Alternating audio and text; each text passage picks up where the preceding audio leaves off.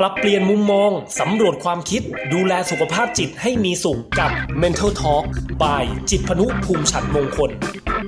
วันนี้นะฮะเช่นเคยคุยกันกับอาจารย์หน่อยนะครับ อาจารย์รุจิราหมอกเจริญครับ นักจิตวิทยาระดับ 6 โรงพยาบาลจุฬาลงกรณ์สภากาชาติไทยนะครับ อาจารย์สวัสดีครับ สวัสดีค่ะคุณจิตพันุสวัสดีทุกท่านค่ะ สวัสดีครับอ่าทุกวันอาทิตย์นะฮะทุ่มนิดๆอย่างนี้คุยกันในเรื่องของสุขภาพจิตนะครับอ่าผมผมดูประเด็นในวันนี้เหมือนจะต่อเนื่องมาจากสัปดาห์ที่แล้วยังไงไม่รู้นะฮะผมอ่าสัปดาห์ที่แล้วอะไรนะ introvert ใช่ไหมครับผมมีโรคส่วนตัวสูงนะนะครับ แล้วแล้วมันจะพานไปทำให้ทักษะทางสังคมมันแย่ไปด้วยไหมครับแบบนั้นอ๋อไม่หรอกค่ะก็คือถ้าเกิดว่าทักษะทางสังคมเนี่ย มันอาจจะเป็น เรื่องของคน introvert ก็ได้ ถ้าเกิดว่าเขามีปฏิสัมพันธ์กับคนอื่นอย่างเหมาะสมอะค่ะอืมครับครับดังนั้นคนที่มีโรคส่วนตัวสูงก็อาจจะไม่ได้หมายความว่า คุณมีทักษะทางสังคมไม่ดี ถูกไหมฮะใช่ค่ะอ่าครับครับอ่าพูดถึงทักษะทางสังคมก่อนอาจารย์หน่อย อันเนี้ยมันมันหมายถึงอะไรบ้างครับ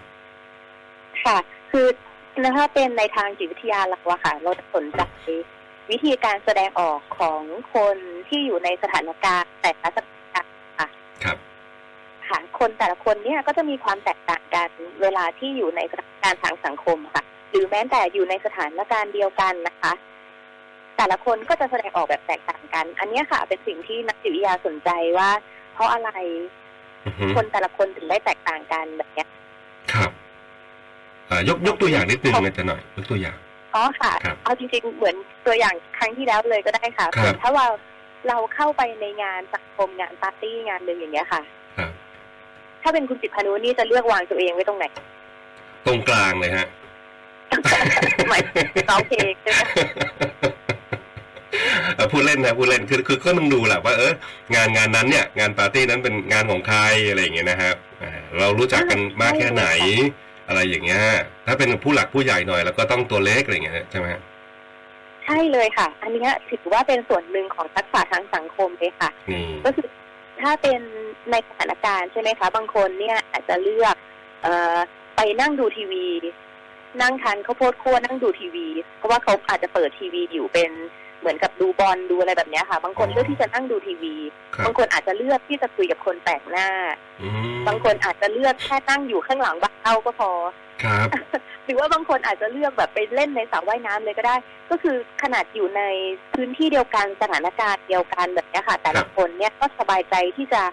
เลือกวางตัวเองไปในคนละที่ อันเนี้ยค่ะ เป็นสิ่งที่อืมเราสนใจว่าเอ๊ะแล้วอะไรทำให้คนเนี่ยมีปฏิสัมพันธ์ทางสังคมที่มันแตกต่างกันครับจริง ๆ แล้วเนี่ย เรื่องของโซเชียลสกิลเรื่องของทักษะทางสังคมเนี่ยค่ะจะแบ่งง่ายๆ เป็นสองด้านนะคะครับด้านแรกเลยเนี่ย มันจะเรียกว่าเป็นเรื่องของเซลล์ม n นิเตอริงเซลล์ม n นิเตอริงก็คือลักษณะที่เป็นตัวของตัวเองครับความสามารถในการอ่านสัญญาณที่เกิดขึ้นจากทั้งของตัวเองแล้วก็จากทั้งของคนอื่นนะคะครับเหมือนอืมอย่างที่คุณสิพันุบอกว่าเอ๊ะถ้าเป็นงานของผู้ใหญ่หน่อยอ่าฮะอาจจะต้องวางตัวอีกแบบหนึ่งอะค่ะ เราก็จะอ่านสัญญาณที่เกิดขึ้นแล้วว่า ถ้าเกิดว่าไปกับผู้ใหญ่คนนี้เนี่ย น่าจะต้องทำตัวยังไง ใช่หรือว่าถ้าไปกับเพื่อนคนนี้เนี่ยน่าจะต้องทำตัวยังไงจริงไหมคะ จริงครับ คือเขาเรียกว่าเอ่ออยู่เป็นใช่ไหมฮะอยู่เป็น อยู่เป็นอ๋อแต่ว่าจริง ๆ มันเป็นเรื่องที่ถูกต้องนะคะ เรื่องของความเหมาะสมอะค่ะเหมือนกับถูกการละเทศะถูกสถานที่ถูกเวลาแบบเนี้ยค่ะ ว่าใช่ตรงนี้เนี่ยควรจะทำยังไงครับในเซลล์ม n นิเตอริงเนี่ยค่ะอือฮึคือเหมือนกับบางคนที่มีการคาดการณ์ สัญญาณแบบนี้ได้สูงอะค่ะครับบางทีก็จะสร้างความประทับใจให้กับผู้อื่นได้ง่าย อืมครับ เหมือนกับว่าเขาก็จะรู้ว่าเอ๊ะตอนนี้เนี่ย สถานการณ์นี้คนนี้กำลังรู้สึกไม่ดี ครับ บางครั้งจะไวกว่าคนอื่นที่จะเข้าไปปลอบใจ อืมหรือว่าเคยมีสถานการณ์ไหมคะ ที่เหมือนกับเราเปิดประตูเข้าไปเนี่ย เรารู้เลยว่ามันดูมาคุอะโอ้รู้ฮะ ครับ ค่ะแบบ เหมือนกับเขากำลังประชุมกันอยู่แบบเดือดดาลแต่ว่าเราไม่รู้เรื่องสถานการณ์มาก่อนเลยนะคะ เราไม่รู้เลยว่าเขาเถียงอะไรกัน แต่ว่าพอเปิดประตูเข้าไปปุ๊บอืมสังเกตบรรยากาศ สังเกตสีหน้าท่าทางของหลายๆคนเนี่ยครับเรารู้แล้วว่าบรรยากาศมันมาคุจริงครับๆค่ะแล้วทีนี้มันก็เลยค่ะหมายถึงว่ามาคุเสร็จปุ๊บอย่างเงี้ย พอเปิดประตูไปปุ๊บเราจะไปล่าเริงมันก็ไม่ใช่ ใช่ไหมฮะใช่ค่ะ เรายังไงฮะเราก็ต้องก็ต้องเอ่อดูสถานการณ์ จะให้ไปมาคุด้วยมันก็ไม่ใช่เพราะเราก็ไม่รู้ว่าเรื่องอะไร ใช่ไหมใช่ค่ะ อืมบางทีถ้าเข้าไปแล้วอาจจะพยายามที่จะคลี่คลายสถานการณ์ให้มัน ดูผ่อนคลายขึ้นครับถามว่าเอ๊ะเราจะพักเบรกกันไหมกินอะไรกันหน่อยไหมอะไรอย่างเงี้ยค่ะ แต่ว่าก็คงไม่ได้เข้าไปแล้วก็ร้องเพลงให้บรรยากาศมันดีอืมเหมือนที่ครับครับทำตัวให้ถูกต้องว่า เอ๊ะถ้าบรรยากาศแบบนี้มันควรจะยังไงหรือว่าในบางสถานการณ์จริงๆเราควรที่จะอยู่เฉยๆดีกว่าเพราะรู้แล้วว่าเดี๋ยวมันก็คงคลี่คลายไปเองอ่าใช่ใช่ใช่ครับค่ะ คือคนที่มีเซลล์บัมพิทลิงสูง คนที่สามารถอ่านสัญญาณเกิดขึ้นได้สูงเนี่ยค่ะ ก็อาจจะมีแนวโน้มที่จะจูงใจคนอื่น หรือว่าสร้างความประทับใจได้ แต่ว่าคนที่มีเอ่อเรื่องของการอ่านสัญญาณแบบนี้น้อยอะค่ะครับบางครั้งก็อาจจะมีแนวโน้มที่จะเหมือนกับอยากจะทำอะไรก็ทำอะค่ะ คือแสดงอือฮึความรู้สึกโดยที่ไม่ได้คำนึงถึงว่ากำลังปฏิบัติกับใครอยู่อย่างเงี้ยค่ะ อืม ครับ พอพอจะนึกภาพออกนะครับ คือมันก็มีอยู่เหมือนกันแหละใช่ไหมครับ ว่าคนที่อาจจะเอ่อ ไปเจอเอ่อคนสมมติกำลังเศร้าอยู่อย่างเงี้ย คือไม่ได้ไปสนใจเขาเลยว่าเขากำลังเศร้าอยู่อะ ก็ก็อาจจะแบบเอ่อชวนคุยเรื่องอื่นอ่าแบบเฮฮาตลกอะไรอย่างเงี้ย ซึ่งซึ่งมันก็ทำให้บรรยากาศมันมันมันไม่ดี ค่ะทีเราก็จะบอกว่าเอ้าทำไมล่ะก็ฉันเป็นของฉันแบบนี้อะไรอย่างเงี้ยค่ะพอหรืไม่ว่าได้แบบก็ฉันอยากพูดแบบนี้ อ่าอืมคือในบางสถานการณ์อาจจะได้แต่ว่าถ้าเรามีเรื่องของการอ่านสัญญาณ จากคนอื่นได้เร็วหรือว่าได้มากขึ้นเนี่ยบางทีเราก็อาจจะคำนึงถึงอารมณ์ความรู้สึกของคนอื่นครับได้มากขึ้น แล้วก็สามารถที่จะสร้างปฏิสัมพันธ์ได้เหมาะสมมากขึ้นกว่าค่ะ อืมถ้าถ้าอาจารย์หน่อยจะสรุปคำว่าเอ่อเนี่ยเซลล์มอนิเตอริงเนี่ยคือยังไงฮะคือคือสามารถจัดจัดการตัวเองได้ดีอะไรอย่างเงี้ยใช่ไหมฮะกับสถานการณ์นั้น ๆ ในสังคมที่เกิดขึ้น ค่ะ รวมถึงเป็นความสามารถในการอ่านสัญญาณที่เกิดขึ้นจากคนอื่นด้วยอ๋อคือสมมุติว่าเราอ่านตัวเองได้ ว่าครับตอนนี้เนี่ยเรากำลังไม่พอใจครับ เราอาจจะอ่านสัญญาณของคนอื่นได้เหมือนกันว่าเขาก็ไม่พอใจเหมือนกันที่นะถ้าอย่างนั้นอย่าเพิ่งพูดอะไรดีกว่า ไม่งั้นเดี๋ยวจะเรื่องใหญ่แน่นอนอือฮึคือเหมือนกับเป็นความสามารถในการอ่านสัญญาณที่เกิดขึ้นทั้งของตัวเองและของคนอื่นนะคะ ครับผมอืมค่ะครับ ครับ ครับ ก็ส่วนอีกค่ะครับ อีกอันหนึ่งคือส่วนอีกตัวหนึ่งใช่ค่ะอีกตัว Social หนึ่ง control ที่เราจะเรียกใช่ค่ะ เราจะเรียกว่าเป็นตัว social control ครับคือทั้งสองตัวเลยนะคะ มันเป็นเรื่องของ social skill เหมือนกัน ตัวแรกเนี่ยจะเป็นเรื่องของการจัดการตัวเองหรือคืออ่านสัญญาณตัวเองและอ่านสัญญาณคนอื่นครับ แต่ว่าตัวที่สองเนี่ยจะเป็นอ่านสัญญาณทางสังคมแล้วค่ะ ครับ ค่ะ เหมือนอย่างที่คุณจิตพานุบอกเลยค่ะ ว่าถ้าเราไปกับเอ่อผู้ใหญ่อือฮึอ่า เราก็จะอ่านแล้วว่าผู้ใหญ่คนนี้เนี่ยน่าจะเป็นยังไงนะ เป็นเซลล์มอนิเตอร์ข้อแรกอืมแต่ถ้าเกิดว่าเป็นผู้ใหญ่ในบรรยากาศที่เป็นโหงานสังคมใหญ่เลย มีสื่อมวลชนเยอะครับอะเราก็อาจจะแสดงออกทางสังคมเหมือนกับเงียบๆหน่อยไม่ได้ทำให้เป็นเอ่อจุดสนใจหรือว่าทำให้มันดูไม่เหมาะสมครับคือเราก็จะรู้เลยว่าสสังคมนี้สถานการณ์ตอนนี้เนี่ยกำลังต้องการอะไรอยู่ อืมครับ ครับ ค่ะ ก็คือมีทักษะเรื่องของการแสดงออกทางสังคมได้ด้วย ครับ คือถ้าเกิดว่าเรื่องของการควบคุมทางสังคม social control แบบเนี้ยค่ะ มีสูง บางคนเนี่ยก็จะสามารถจัดการได้แบบน่าประทับใจอือฮึครับอ่าบางทีก็จะเข้าได้ทุกสังคมเลยกลมกลืนทุกสังคมเลยเหมือนกับว่า สามารถบอกได้ว่า สถานการณ์ตอนนี้เนี่ย สังคมกำลังต้องการอะไรอือฮึค่ะ เหมือนกับอาจจะโดดเด่นด้วยซ้ำในลักษณะที่ค่อนข้างเป็นบวก ครับ ค่ะ ถ้าอย่างสมมุติว่าคุณจิตพานุกำลังถูกนักข่าวให้สัมภาษณ์ ครับ ค่ะ มีแบบนักข่าวกำลังสนใจเลยว่า คุณจิตพานุอาจจะมีประเด็นทางสังคมอะไรที่ทุกคนให้ความสนใจอะไรอย่างเงี้ยค่ะ แล้วก็ทุกคนยื่นไมค์มาสัมภาษณ์หมดเลย ครับค่ะ บางครั้งเราก็อาจจะเหมือนกับระมัดระวังคำพูดอ๋อระมัดระวังการแสดงออกครับค่ะเหมือนกับเรารู้ว่า เอ๊ะ ตรงนี้เนี่ยสังคมเขากำลังจับดูอ่าขอโทษค่ะจับตาดูอยู่กำลังรอฟังอยู่ บางทีเราก็จะเหมือนกับอ่าสร้างความประทับใจการควบคุมหรือว่าการจัดการสถานการณ์ให้มันดีขึ้นนะคะ จากการที่เรารู้ว่าสังคมกำลังต้องการอะไร อืมนะครับเพราะว่าอย่างอย่างการคน ในค่ะที่อาจารย์ยกตัวอย่างมาอย่างเช่น กรณีการเอ่อเอ่อคุยกับกับนักข่าวด้วยกันอะไรอย่างเงี้ยนะคือบางทีมันไม่ได้คุยกับนักข่าวอย่างเดียว เรากำลังคุยกับสังคมเอ่อคนที่จะเสพข่าวอย่างนั้นต่อไปด้วยอะไรอย่างเงี้ยใช่ไหมครับดังนั้นอย่างที่อาจารย์บอกใช่ถูกต้องคือมันต้องระวังคำพูดหรือว่าเอ่อไม่ไม่ไปแบบกระทบใครไม่ไปทำให้คนอื่นเดือดร้อนจากคำพูดของเราอะไรอย่างเงี้ยใช่ไหมใช่เลยค่ะ ก็คือถ้าเกิดเรารู้ว่ามันเป็นการสัมภาษณ์ที่กำลังจะออกสื่ออย่างเนี้ยครัค่ะบบางทีเราก็อาจจะแบบ จัดการหรือว่าควบคุมให้มันเหมาะสม หรือบางครั้งเนี่ยอาจจะโดดเด่นแบบเป็นที่น่าประทับใจด้วยซึ่งบางคนที่เขาอ่านสังคมออกครับรู้ว่าสังคมกำลังต้องการอะไรเนี่ย หลาย ๆ คนเราจะเจอว่าเขาจะเป็นผู้นำทางสังคมด้วยค่ะอืมครับครับครับครับครับค่ะสามารถตัดสินใจได้สามารถจัดการได้ในบางสถานการณ์ แล้วทุกคนก็รู้สึกดี อือหืออืม ค่ะ มี social control ที่ดีแบบเนี้ยค่ะ ครับผมเอ่ออาจารย์พูดอยู่อยู่เรื่องหนึ่งก็คือว่าอย่าง social control คือว่าถ้าถ้ายกตัวอย่างสมมติว่าเอ่อคนคนหนึ่งเนี่ยคือสามารถเข้าได้แบบทุกสังคม ใช่ไหมฮะเอ่อค่ะลองนึกภาพตามนะฮะอาจารย์ว่าอย่างในบางสมมติอะในบางที่ทำงานบางบริษัทเนี่ย ก็จะมีกลุ่มเป็นกลุ่มของเขาอะเนาะ นะกลุ่มนั้นกลุ่มนี้ค่ะอะไรอย่างเงี้ยนะครับ อีกแล้วปรปรากฏว่าคนคนเนี้ยนะฮะเขาเข้าได้กับทุกกลุ่มเลยอะไรอย่างเงี้ยฮะไปคุยกับคนนี้ก็ได้ คุยกับแบบกลุ่มกลุ่มกลุ่มนี้ก็ได้ คุยแฟชั่นก็ได้ฟุตบอลก็แบบ คือเข้าได้กับทุกกลุ่มมันดีไหมฮะ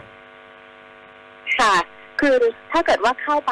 สามารถกระจายความสุขให้คนอื่นได้ หรือว่าคุยแล้วเนี่ยรู้สึกดี อันนี้ก็ถือว่าคนที่มี social control ที่ดีมาก ๆ ค่ะ เหมือนกับว่าอยู่ในสังคมไหนก็สามารถเป็นพลังบวกให้ได้ทุกคน อ๋อ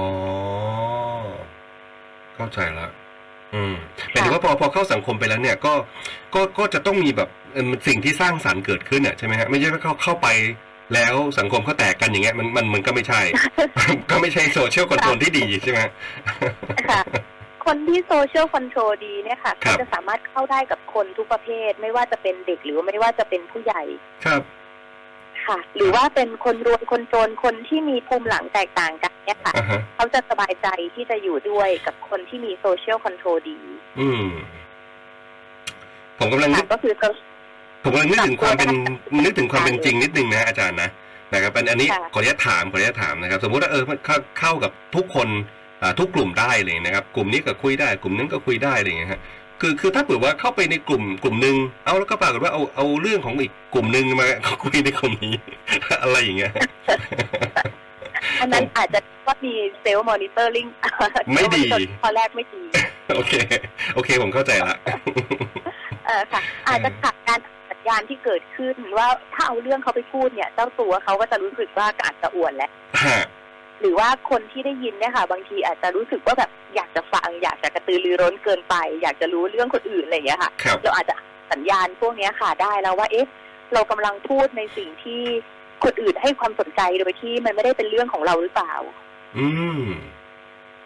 อาจารย์พูดถูก ครับนะคะอืมฮึทั้งสองอย่างก็เลยต้องไปทั้งคู่กันนะคะอืมทั้งสองตัวเลยเรื่องของการอ่านสัญญาณที่เกิดขึ้น แล้วก็การอ่านสังคมออกน่า ครับคือผมคนที่เหมือนกับ social control เยอะๆแบบเนี้ยค่ะครับบางทีเนี่ยจะชักจูงใจเก่ง เป็นผู้นำทางสังคมก็มีเหมือนกันนะคะ ที่มันจะทำให้เขาเนี่ยมั่นใจจนเกินไปอ๋อฮะค่ะ คือบางทีเนี่ยอาจจะต้องสมดุลข้อแรกอย่างที่คุณจิตพานุบอกเลยว่าเราอาจจะต้องเพิ่มเรื่องของ self-monitoring self-monitor มากขึ้นครับเรื่องสัญญาณของตัวเองหรือว่าสัญญาณของคนอื่นม ต้องสร้างสมดุลให้เกิดความรู้สึกไวขึ้นอือฮึหรือว่าคำนึงถึงความรู้สึกของคนอื่นมากขึ้นได้อะอืความเห็นอกเห็นใจผู้อื่น หรือครับว่าหลาย ๆ ครั้งเราจะเรียกว่าเป็นเรื่องของ empathy อือฮึเรื่องของความเห็นอกเห็นใจผู้อื่น อันเนี้ยค่ะ เป็นเรื่องที่สำคัญมากที่จะช่วยทำให้ social control ของเราเนี่ยอือฮึสามารถที่จะ balance สมดุล ทั้งเรื่องของการอ่านสัญญาณที่เกิดขึ้น และการอ่านสังคมครับได้ด้วย empathy นี่เลยค่ะ โอเคนะครับอ่าแล้วส่วนใหญ่ในสังคมทุกวันเนี้ยปัญหาที่มันเกิดขึ้นนี่มันเกิดจากอะไรฮะอาจารย์ คือหลายๆสถานการณ์เลยนะคะครับมันอาจจะเป็นทั้งเรื่องของ self-monitoring ที่มันขาดเรื่องของการอ่านสัญญาณที่เกิดขึ้นครับหลาย ๆ คนเนี่ยเราจะรู้สึกแค่ว่าอ่านสัญญาณตัวเองเอ๊ะตอนนี้เนี่ยเรากำลังไม่พอใจแล้วนี่นาฮะเรากำลังเสียใจแล้ว เราจะต้องบอกคนอื่นหรือว่าบอกให้โลกรู้แล้วล่ะ ว่าเราโกรธแค่ไหนอะไรอย่างเงี้ยค่ะ อือฮึอ่า คือในบางสถานการณ์กับบางคนเนี่ยก็ถือว่าโอเค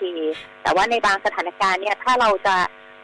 กระแทกของโวยวายหรือว่าแสดงความเกรี้ยวกราดอือฮึหงุดหงิดออกมาเนี่ย โดยที่ไม่คำนึงถึงความรู้สึกของคนอื่นเลย ที่อยู่ในสถานการณ์นั้นว่าเขาอาจจะรู้สึกเอ่อไม่รู้ว่าจะทำยังไงจะอักกระอ่วนครับก็อาจจะทำให้ social skill เราไม่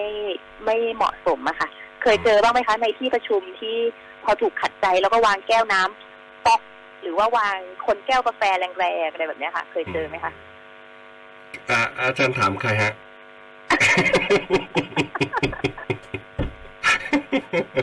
เออผมไม่เคยเจอครับผมอ๋อโอเคครับแสดงแสดงว่าเราอยู่ในกลุ่มของ social control ที่ดี ที่ดีอ๋ออาจารย์ก็ไม่เคยเจอใช่ไหมฮะครับไม่ค่ะไม่เคยเจอเพียงแต่ว่าเราดูละครแล้วเราก็จะเห็นเออเรื่องของ อ่าการแสดงอะไรอย่างเงี้ยค่ะครับว่าโอ้เวลาเขาประชุมกันแล้วเขาไม่พอใจเขาครับ ก็พูดโดยไม่ถนอมน้ำใจกัน หรือว่าถ้าเป็นหัวหน้าเนี่ย บางครั้งก็จะยืนขึ้นแล้วทุบโต๊ะ อ่าซึ่งในชีวิตจริงเราคงจะไม่ได้ไม่เจออะไรมีแบบหรนั้นอกนะผมว่าไม่มี ส่วนส่วนใหญ่คนที่เรารู้จักค้นหาอ่าคบหาอะไรเงี้ย ผมว่าน่าจะมี social control ที่ดีนะผมว่านะครับเอ่อทีนี้ทีนี้ขออนุญาตถามอาจารย์นิดนึงก่อนก่อนที่พอดีช่วงช่วงเนี้ยจะมีคำถามจากคุณผู้ฟังเข้ามาเยอะเหมือนกันนะครับ จะค่อยๆ ถามอาจารย์สลับกันไปด้วยเนาะนะฮะทีนี้ถ้าพูดถึงเรื่องของเอ่อเนี่ยทักษะนะครับอ่าทางสังคมเนี่ยคือคือหมายรวมเฉพาะเอ่อคนหมู่มากไหมครับ อาจารย์อ่าถ้าถ้าเฉพาะในครอบครัวอย่างเงี้ยนะถือว่าจะต้องใช้ทักษะทางทางสังคมด้วยไหมครับ ยิ่งในครอบครัวยิ่งต้องใช้เลยค่ะ ใช่ไหมมค่ะ คือเหมือนกับว่าเมื่อไหร่ที่เราเลิกที่จะปฏิสัมพันธ์กับคนอื่นครับ ถ้าไม่ใช่เรื่องของตัวเราเองแล้วเนี่ย ต้องใช้ social skill ในทุกสถานการณ์ค่ะ อืมเห็นไหมทั้งภรรยาทั้งลูกด้วยอะไรอย่างเงี้ยใช่ไหมฮะค่ะโอ้เคยเจอเด็กเคยเจอเด็กๆเหมือนกันนะคะครับบางทีเนี่ยเขาจะมี self monitoring ที่ดีมาก เขาอ่านสัญญาณที่เกิดขึ้นจากคุณพ่อคุณแม่ได้ดีมากครับเขาบอก นักจิตวิทยาเลยค่ะว่า ถ้าอยากจะขอไปปั่นจักรยานนอกบ้านเนี่ยอือฮึจะต้องขอคุณพ่ออ่าถ้าขอคุณแม่เนี่ย อาจจะไม่ได้ไปครับแต่ถ้าขอคุณพ่อเนี่ย อาจจะได้ไป เขาจะรู้เลยว่าอ๋อถ้าเรื่องนี้เนี่ย จะต้องขอคุณพ่อนะอือฮึแต่ถ้า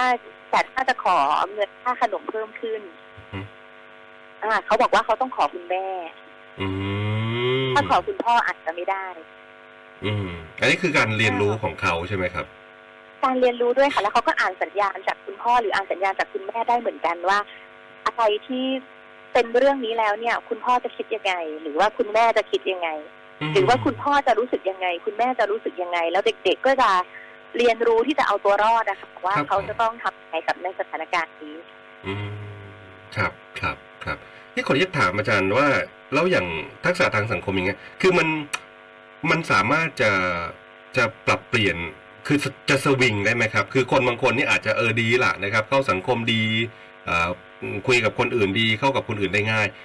แต่บางทีมันโกรธมันโมโหเนี่ยมันก็เอาไม่อยู่เหมือนกันใช่ไหมฮะบางอารมณ์ชั่ววูบมันก็ปี๊ดแตกเหมือนกันบางทีอาจจะกระแทกแก้วจนแตกได้อะไรอย่างเงี้ย